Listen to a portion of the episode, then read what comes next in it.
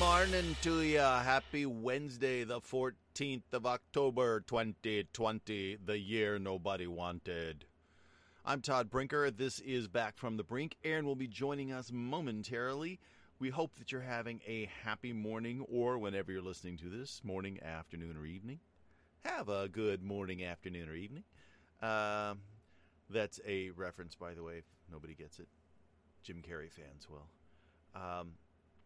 Anyhow, it's one day post Apple phone announcement, and I've got to say my general feeling was similar to David Crosby's comments about Eddie Van Halen. Meh. Yeah, David Crosby kind of stuck his foot in it. He did come back then the following day and say, hey, I'm sorry, it's just his stuff isn't for me. And then the day after that came back and went, oh gosh, I didn't even realize he had died. I'm sorry about that. Didn't mean to offend. And so, he's known for basically being that guy. So there you go. The new phones, they now have four of them. There's here's Aaron. So let's just have her join us.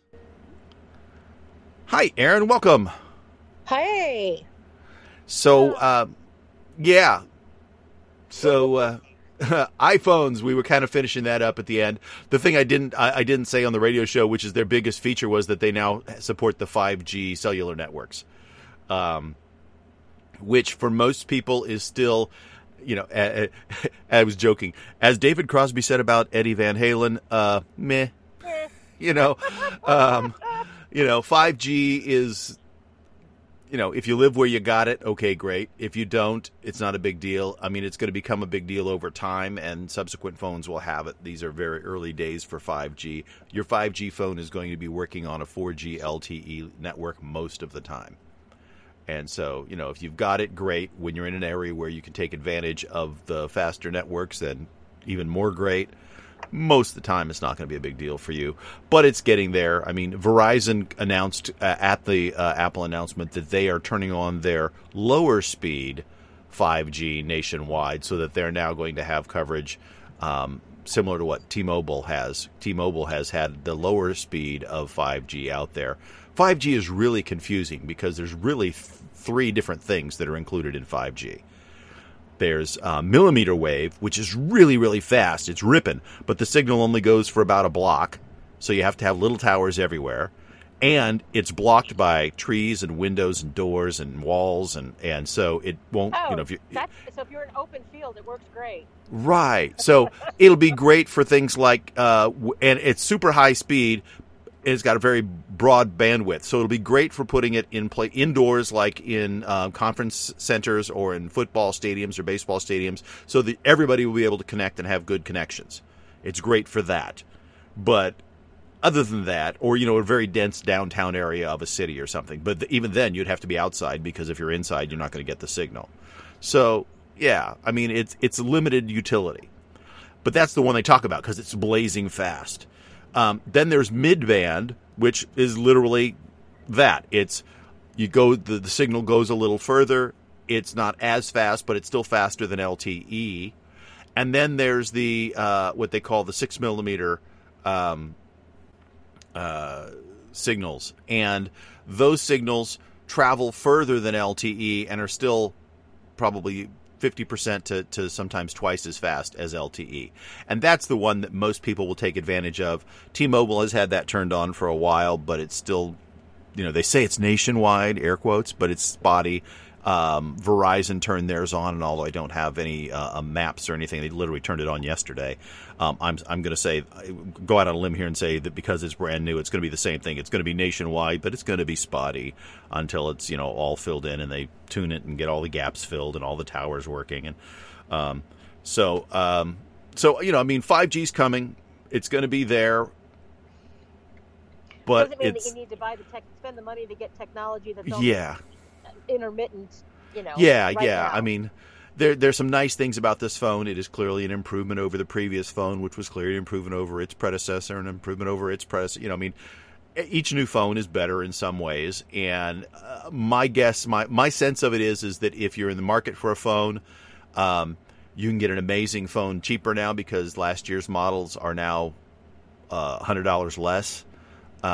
Over the year before, this is $100 less. I mean, the amazing thing about the iPhone is you can buy a phone that is 7 generations back and still run the latest version of the operating system and get new features and functions every time they upgrade their operating system. You can still run an iPhone 6S on the newest version of their software. And the software comes out regularly and is updated and bug fixed. And that's stunning.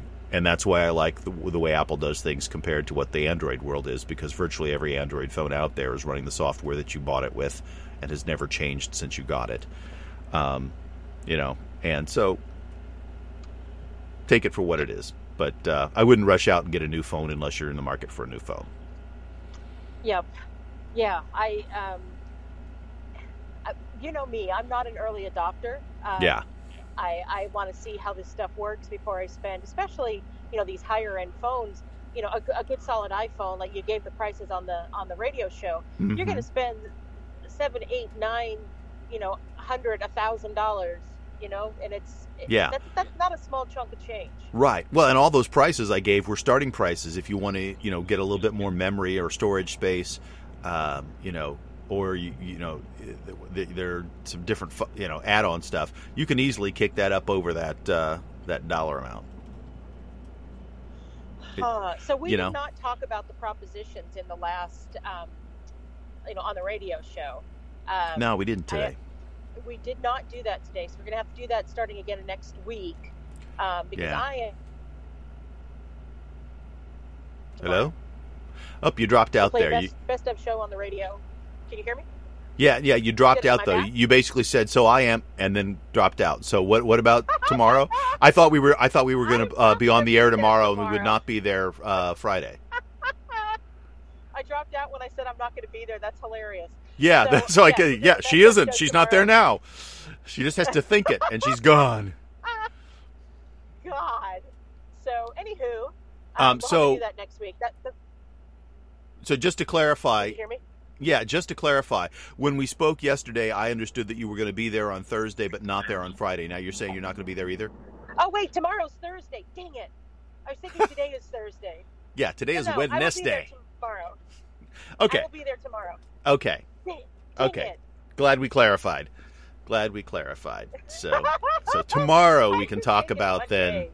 Tomorrow we can talk about tomorrow, but today we got to talk about Friday. Yeah. So, the time of COVID, every day is like every other day. It's funny. You really have to think a little bit about what day is it? What am I doing today? Did you buy anything through Amazon Prime Day? No, I didn't. I sat and watched most of the day and looked at stuff, but there wasn't anything that was such a deal that I said, got to go get that right now, with the exception of one thing, and I don't want to say it out publicly what it was because it's a gift.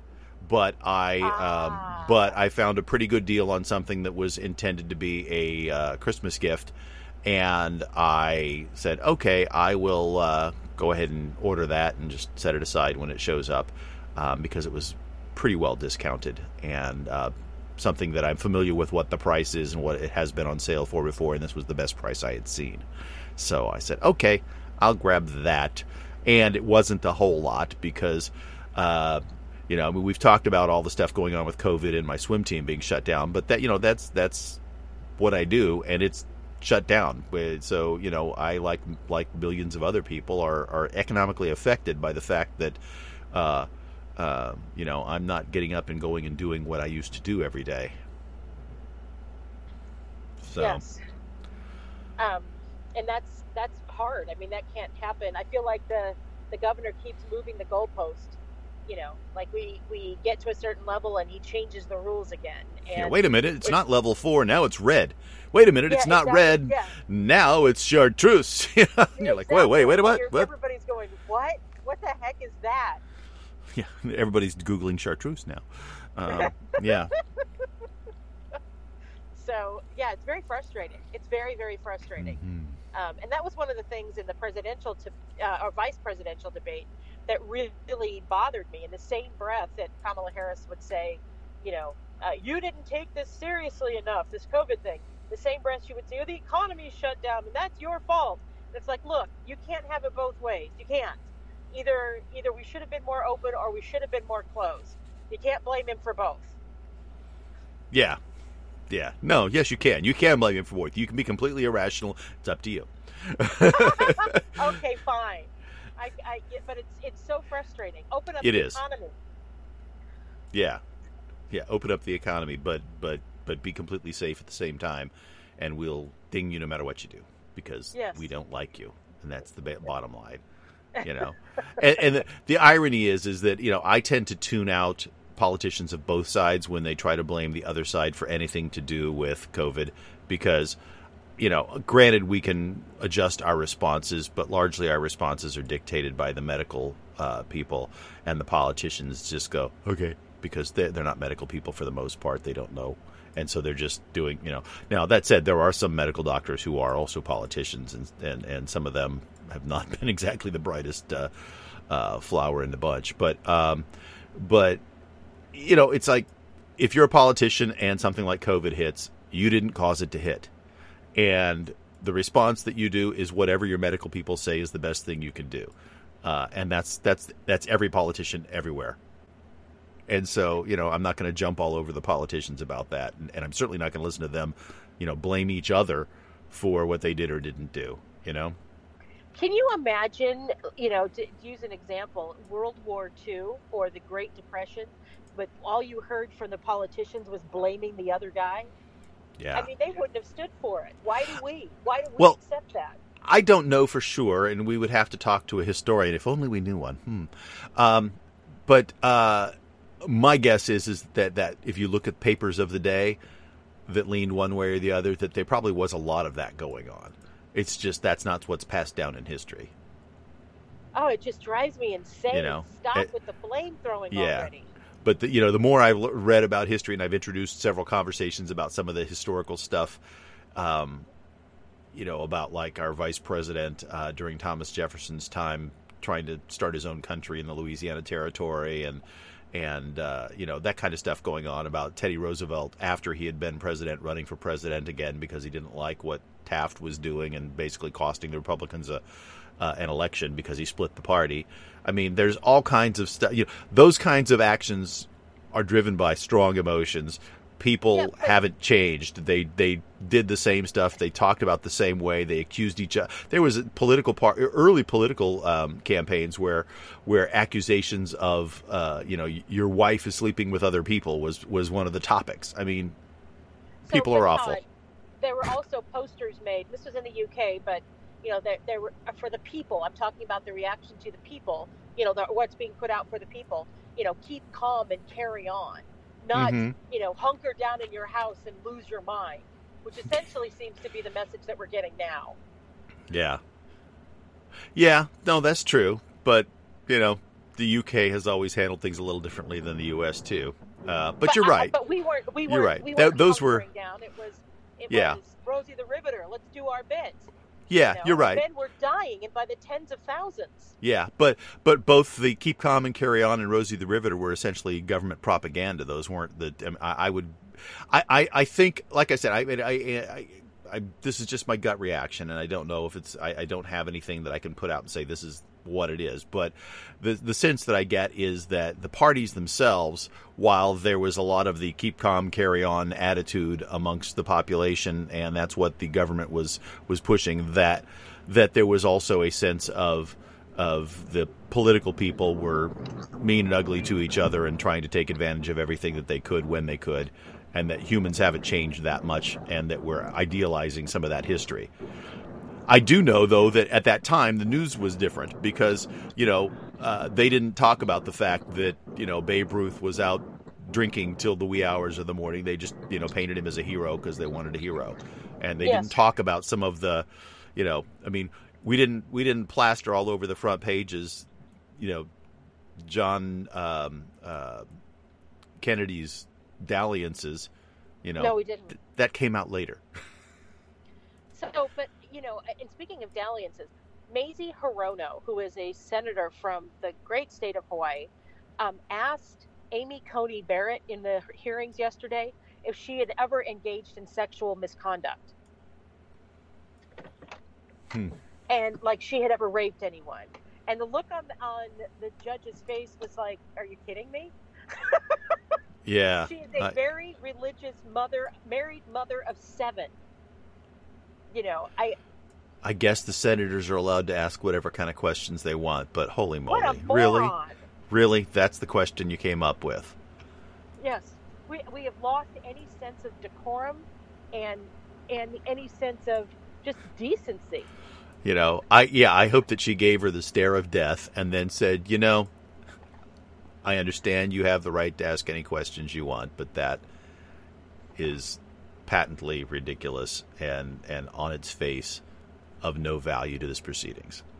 Yes. That's what she should have said. I don't know what she actually said, but yeah. Wow. She just said no.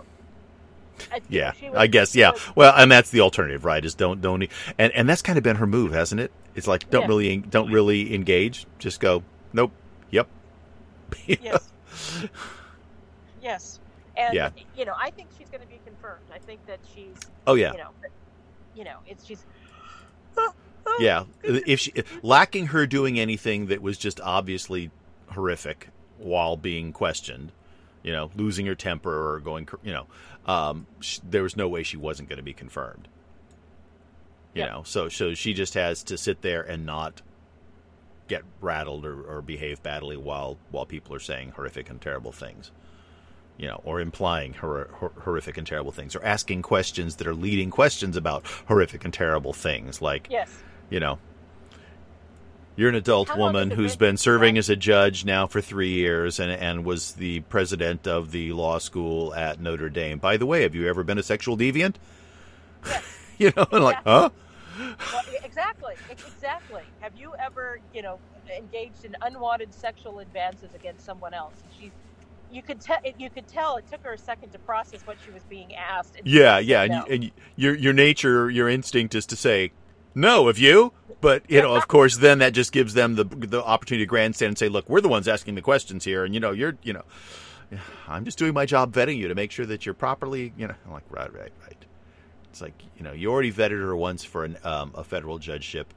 So you would think that this would be not that big of a deal going forward in terms of the actual, you know, is she qualified for the job thing? Now, obviously, it's a bigger deal, and so they always will, you know, the higher up you go, the more careful the vetting is. But at this point, it's also obviously just political grandstanding on both sides that it's like, okay, just wrap this sucker up and let's take a vote and get it over with because we know how it's going to end. So apparently, Senator John Kennedy, who's actually from no relation to the Kennedy clan from Louisiana, he's... He called extreme left-wing professor Ibram X. Kendi a butthead professor, calling Barrett a white colonist for adopting black children from Haiti. And Ibram Kendi did say that. He's the one who wrote How to Be an Anti-Racist. So that's what he's most famous for.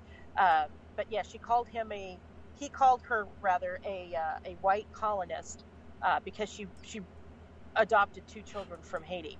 Not, you know, you've adopted 2 children. Adoption is a good and viable, loving choice to make if you're not able to have more children of your own, or if you just want more children without having to go through a pregnancy. But no, it must mean that she's a colonist. Yeah. Well, and colonist. Is that a terrible thing? We talked about, you know, American colonists coming to America to start a country. Most people, if they're from their grade school learning, are not going to see colonists even as an attack. They're just going to say, okay, that's somebody starting new. But that's not. So, I know that's not how it was meant. But I just thought he could have picked a better a word to attack somebody with, because I think a lot of people would say, you know, hey, my in my family history. There were colonists that started this country. I'm proud of that fact. Yes, you know? But they would say that you shouldn't be proud of that fact because it meant it resulted ultimately in genocide and And yes, the death and destruction of the Native Americans, and, you know, but these were people by and large trying to, you know, get away from a problem. I mean, we can talk, you know, I think we're on the same side on this for the most part. I mean, tell me if we're not, yes. But I mean, it was like, okay, fine. No, we are. You know, yeah, granted, people who were colonists didn't always handle things perfectly well when they found other people there. They didn't get along with them. Sometimes they did, sometimes they didn't. Either way, it didn't always end well for the Native Americans. I get that. Doesn't mean that they should have stayed in oppressive places where they were being treated badly. They tried to make a better life for themselves. And it wasn't an easy choice, and it wasn't an easy life. You know, it's, again, human beings. We're not perfect. But trying to heap upon somebody today the sins of their fathers, I think, is such a moral, ethical, and logical mistake that it's almost incomprehensible to try to defend it. Yes. Yes. Because clearly you don't have, I mean, that's what the North Koreans do, right? If somebody in your family commits a sin, they arrest 3 generations. Yeah, because that family. Makes sense. You know, they're clearly genetically predisposed to bad behavior, right? And bad behavior could just be looking at the dear leader wrong. Yeah, or not looking at the dear leader, you know, with true conviction.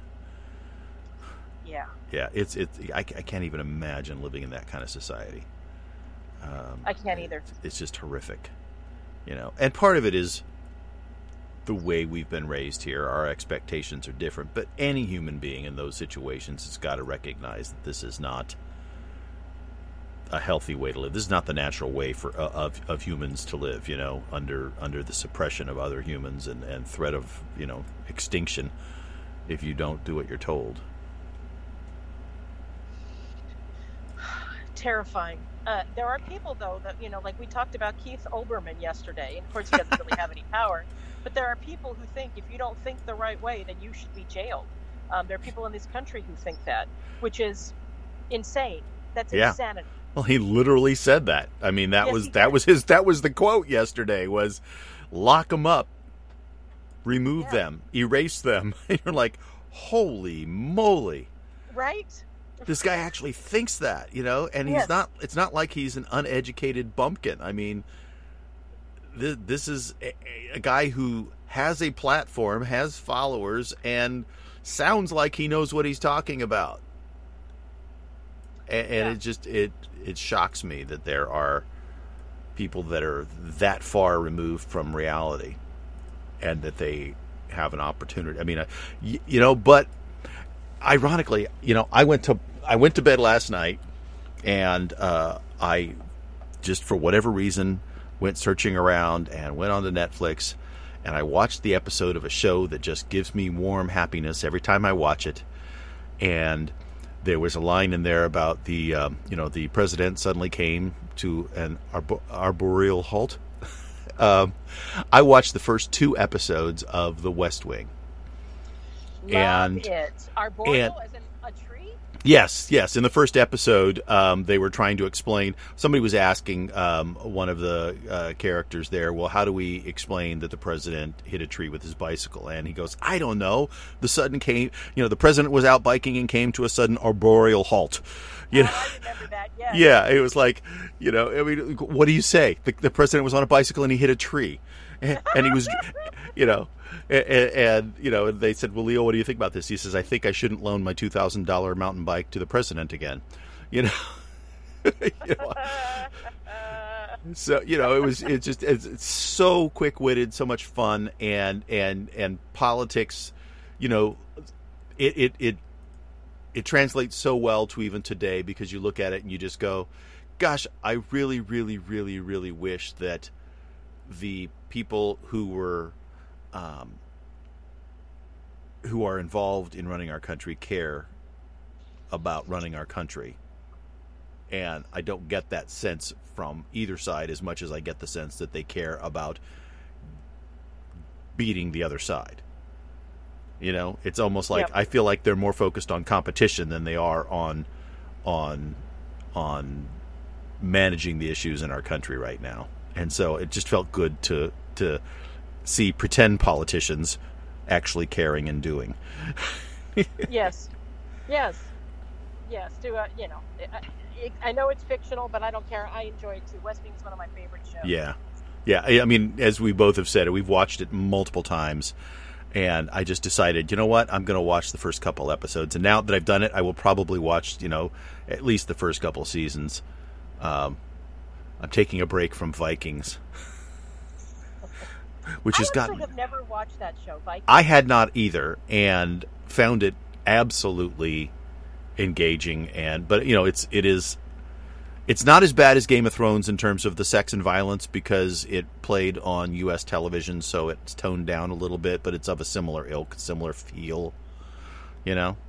But it is based on some historical characters and Viking legends, and so it's kind of cool that way. There's a historical bent to it. I think the History Channel is the one that carried it originally.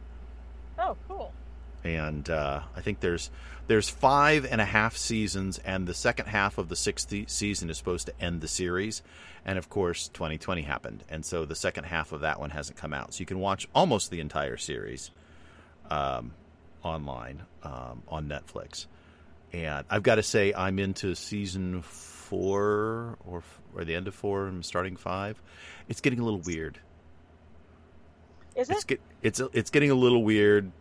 You know, some of the Viking gods are, you know, you don't know whether people are imagining stuff or not.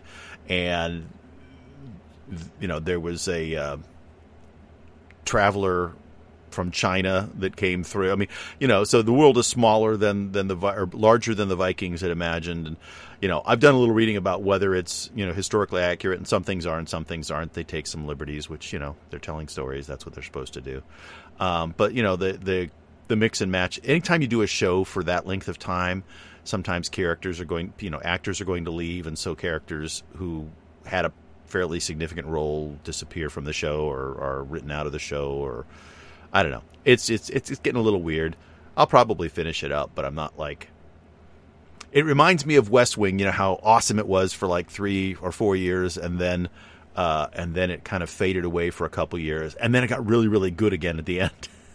Yes. By the time they wrapped, Aaron Sorkin had left. Right. Yeah, and then he came back. Right.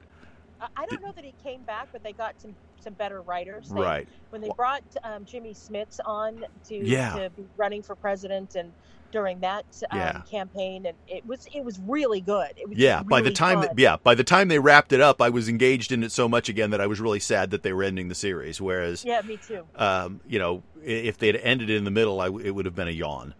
I understood, and I could be completely wrong. I mean, we can look it up and see. I thought Sorkin had left, and then he came back in a reduced capacity. He came back sort of as a producer to just kind of oversee and to, you know, do some script checking to make sure that the storytelling was more on spot. But I could be wrong about that. But either way, it definitely got really good again for, like, was it, I guess, 6 and 7 were the last 2 seasons. But yeah, it's weird. It got a little yawny in the middle there. It did. So I just, you know, we all want to be able to watch things that are fun and funny and light. And I say this because, you know, when life is really stressful, you want a good escapist comedy, but something that's not so slapstick that it's annoying. And so there is a, on Vulture, they have a list of the 30 best comedies on Amazon Prime. And a lot of these I have not seen. So now I'm thinking, wow, I'm going to go check them out. So I don't think there's any particular order, because they're not numbered. And so it's just a list of funny shows. Addams Family is the first one on the list. And the 1991 version. And, you know, it has Angelica Houston and... Oh, movies. Yes, movies. I'm sorry. When you said shows, I somehow was thinking like TV shows, like there was a series. Oh, yeah. No, okay. I'm sorry. Yeah. No, that's fine. I misunderstood. So, I know that one. That was actually really cute.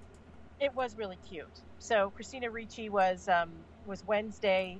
And perfectly cast. Really, yeah, she was. And she was really young in that. The next one is The Bellboy. And this is Jerry Lewis's Bellboy from 1960. Wow. That's an oldie, but a golden oldie. Yeah. I don't think I've watched a Jerry Lewis movies since I was a kid. Yeah, that one is an amazing example of physical comedy. I mean, you can get a little tired of "Hey, lady, But him like trying to pick up bags. There's a scene where he's picking up bags to take them upstairs for somebody, and he's trying. And as he picks one up, he drops another, and then he tries to pick the one that he dropped up, and he drops another one. You know, he's holding all these different like suitcases and bags. It goes on, and you think the scene should be done, and it just keeps going. They just keep the camera on him, and it is hilarious. All physical right. Well, comedy, have to check it awesome. Out. Yeah. So, have you seen The Big Sick? I did. Yeah, that's with. What's the name of that actor? The Indian American actor is in that. It's quite good. Kumail Nanjiani. Thank you. Yeah. And so I have not seen it, but it's apparently got an Oscar. It was nominated for an Oscar for Best Screenplay. Uh-huh. And Holly Hunter is in it, and Zoe Kazan is in it. So I'm going to check that out. Yeah. I have not seen it. Well, so far I like this list because they're all movies I've seen that I totally agree with. So the next one is Chuck and Buck. Okay, I have not seen that one. So it's Miguel Arteta directed this pitch black comedy about obsession and immaturity that was written by and stars the great Mike White. The actor plays Buck, a young playwright who becomes unmoored when his mother dies, leading to a renewed obsession with a successful childhood friend named Chuck. Chris Weitz plays Chuck. As much of a thriller as a comedy, this daring tonal balancing act is one of the best pieces of writing by White. Chuck and Buck. So is that on your weekend list? I'll look into it. When you mentioned even the names of the actors, I'm going like, who? Who are these people? I don't know. I don't know the director. Don't know the none of this. None of these people made any sense to me. I didn't recognize. But then I quickly looked at the Wikipedia page and I recognize Mike White. I saw him. I saw his face, and it's like, oh yeah, I've seen him in stuff. He would, for me, been one of those guys who was in that thing, you know. Yes. You know, I yes. Didn't recognize the name at all, but when I saw the face, it was like, oh yeah, okay, I know who we're talking about that now. That guy in that thing. Yeah. So the next one on the list is Clue, the 1985 comedy based on the board game, and which is apparently a cult hit with Gen Xers. Interesting. And I didn't know that, and I'm a Gen Xer. The main Which ending? I don't know. Yeah. The main reason is the cast. So it has Eileen Brennan, Tim Curry, Madeline Kahn, Christopher Lloyd, Michael McKean, Martin Mull, and Leslie Ann Warren. So I have not seen it, but now I'm thinking, I definitely want to go see it. Yeah, it is interesting. When you mentioned it, I kind of went, okay. I thought it was okay. It wasn't. It's not one that I would say is on my like best list of anything, but if you've not seen it, it's certainly worth seeing because of that cast. They all do okay with it. The big pitch on the movie was that if you saw the movie at different times or in different theaters, you got different endings. Because much like Clue, the board game, you know, you don't know who did it in which room with which weapon, right? And yes. And so there's Colonel Mustard in the library with the candlestick. Yeah, there was 3 different endings, and so and it's funny. I think if you watch it, I don't know how they do it in streaming. Whether they just pick one or how they do it, they must just pick one. But they with home media. Okay, what he says, theatrical screening audiences would be shown one of the 3 endings. All 3 are included in the home media release, with interstitial title cards stating ending A, ending B were possible endings, while ending C was how the events actually occurred. So C is probably if you're I don't know. Maybe they're doing that. Maybe they're doing the triple ending one for streaming. Be interesting to see. So, well, I'm not going to give it away what A, B, and C were because I don't want anybody to not know how it ends. Exactly. You know that recent movie, what was it? Knives Out was very, very. It reminded me very much of Clue because the same kind of idea, right? Is like everybody's in this big house and who done it, and you're trying to figure out who did it. Kind of where and how. And I've never seen it. I've seen it on streaming. Like I've noticed that it's there, but I haven't watched it. And it's apparently a very good movie. Knives Out. My only complaint was that Daniel Craig played an inspector from the Deep South, And so he talked like he was from the South. And I'm sorry, the man is English, and his Southern accent is not particularly convincing. I have since rewatched it, and it wasn't as bad as I remembered the first time. But I remember walking out of the theater going like, every time he spoke, it bothered me. I gotta tell you, a bad accent can ruin the movie for me. So I don't like superhero movies, but Tobin or shows, and Tobin has been watching The Boys. He's already gone through it all now, but everybody's accent is wrong in The Boys. Everybody. So it's like, you almost wonder if it's intentional when it's that bad, right? Yes. And so like they have, everybody's playing a character who is from where they are not, so it's just, it's so irritating. It is so annoying to me. And some people can't hear accents as much. I hear tonal differences. And it's so distracting. I can't enjoy the movie. It bothers me. And that's how I felt about Knives Out. It was to the point, my initial reaction was, and like I said, I've rewatched it, and on the rewatching, it wasn't as bad. And so it was like, okay, maybe I overreacted. But I literally remember walking out of the theater going like, every time he spoke, and he's the main character. He's the inspector who's trying to figure out and every time he spoke, Daniel Craig was wrong. It just didn't, it was like, no. And it completely took me out of the movie because I was. My family's from Mississippi, so you know what they're supposed to sound like. Yeah. I mean, I know different Southern accents, and often people who fake them will have a conglomeration of all of them. Yeah, that's the problem. Is they try to go to this generic Southern accent, and if you're from Louisiana, you don't sound the same as if you're from Mississippi or if you're from Atlanta. I mean, it just they're different, and it's subtle, and yeah. So anyhow, that was my issue with that. It's funny you talk about The Boys. I have not watched it. I've been thinking about it. There was, when you're going on streaming, sometimes at the beginning of the streaming thing, they'll make a little ad or a pitch for some other streaming show that's similar that you might like. And when I was watching Vikings, I've seen ads for The Boys multiple times, and trying to think of the actor that plays the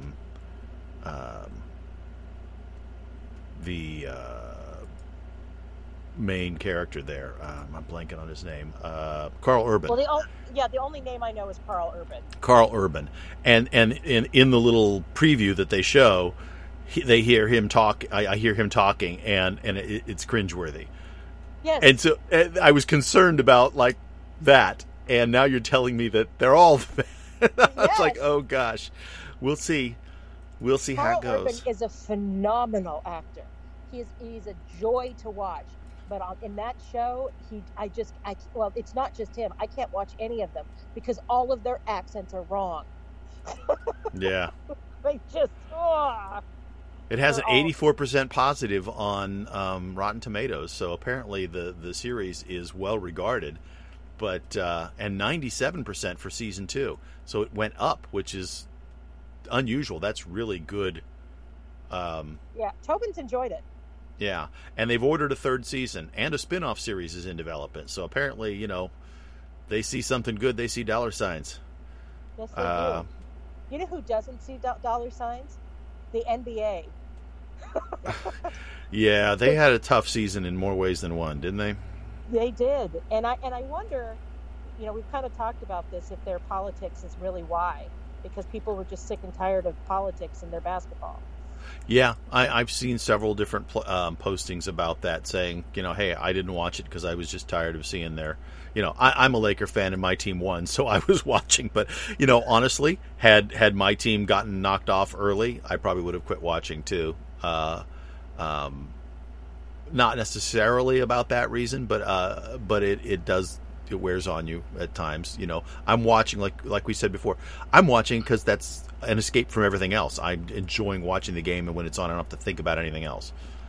That's why I like sports. It's fun. You cheer for your team, and and you boo the other team, and and then and a couple hours later, you're like, okay, that's done. Now I can go back to my life and do whatever. Yes, because just like the Netflix movies that we were talking about, you need some kind of escape. You need to be able to think about something else for a while. Yeah, I do want to say, to their credit, though, the idea that they came up with, their Commissioner Adam Silver, and their concept of coming up with the bubble and bringing everybody in was not easy for the people who were in the bubble, because they were, some very strict rules about their behavior. But they managed to pull it off. There were no positive tests during the bubble. There were a couple people who broke protocol, and they were removed. They got the boot. They said, you know what? We're serious about this. This is people's health. And it's our livelihood that you're messing with, because if somebody gets sick, that then throws off a team, which might affect the whole team, and so we're just not going to tolerate it. So they literally kicked people out. Now, it would have been interesting if it turned out to be one of the stars that had done that, but it wasn't. But was a significant member of the Clippers got kicked out of the bubble, and just said, you know what, you screwed up. Go home. And it was a younger guy. It was a first year, second year player who invited one of their testing people, a female, to his room, and she came to his room. I don't know if anything actually happened there. Who cares? What he did is he violated protocol. He had somebody in his room that wasn't supposed to be there, who possibly could have, made him ill, and then him making his team ill. And so they said, you know what? You broke the rules. You go home. So to pull that off, to come up with that idea and to be able to pull it off and to have, to enforce the discipline with everybody, kudos to them, and that's what the National Hockey League did as well. And they pulled it off, and they got their finals done and wrapped up their season. So, the hockey and basketball went back to work and gave people something to watch and managed to maintain everybody's health and distance and did it safely. Unlike, baseball had some problems, although they're now in their playoffs and they're doing okay. They had, teams, multiple people on teams get sick, and now football, like we were talking about, has had to postpone and reschedule games because we're talking about more than a dozen people on some team on teams have gotten sick. So they're doing a lot of testing, but they're not like locking people down or anything. So tough calls there, but. But I thank them all, because they all recognize the fact that as a sports person, as an athlete, you're an entertainer. That's what they are. They're entertainers, and they're trying to keep the entertainment going for us. Obviously they're self-motivated, because that's also how they make their money. But they're providing us that distraction from everything else that's going on. So I thank them for getting it done, and go Lakers. Because we are the champions, my friends. I so wanted to sing that the other day, and I forgot to. Yeah.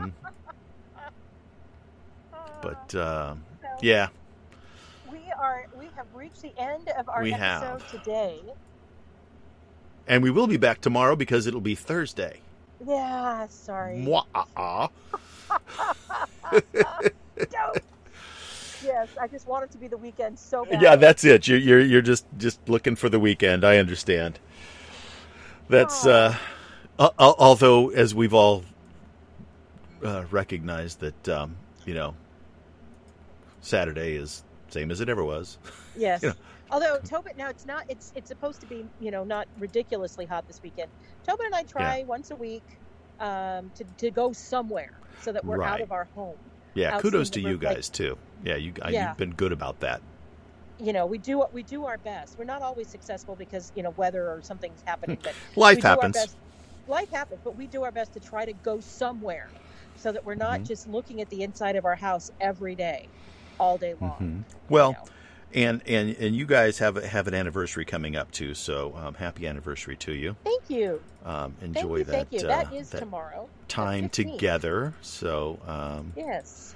27 years. Yeah. Yeah. Long time, huh? Yes, long time. I've been a Brinker longer than I was a Hunt. My dad would say I'm still a Hunt, but, my last name has been Brinker for 27 years, and I was a Hunt. We're claiming you. He can't have you back, so, I think I can take him. He's old. I can take him. You're a Brinker. Not that I'm not old and crotchety, too, right? It's not crotchety. I was trying rickety. Rickety is probably rickety. Yeah, there are moments when I am definitely rickety. So anyway, we need to wrap it up so you can get on with your day. So thank you all so much for joining us. I'm Todd Brinker. I'm Aaron Brinker. Have a great day, everybody. We'll see you tomorrow.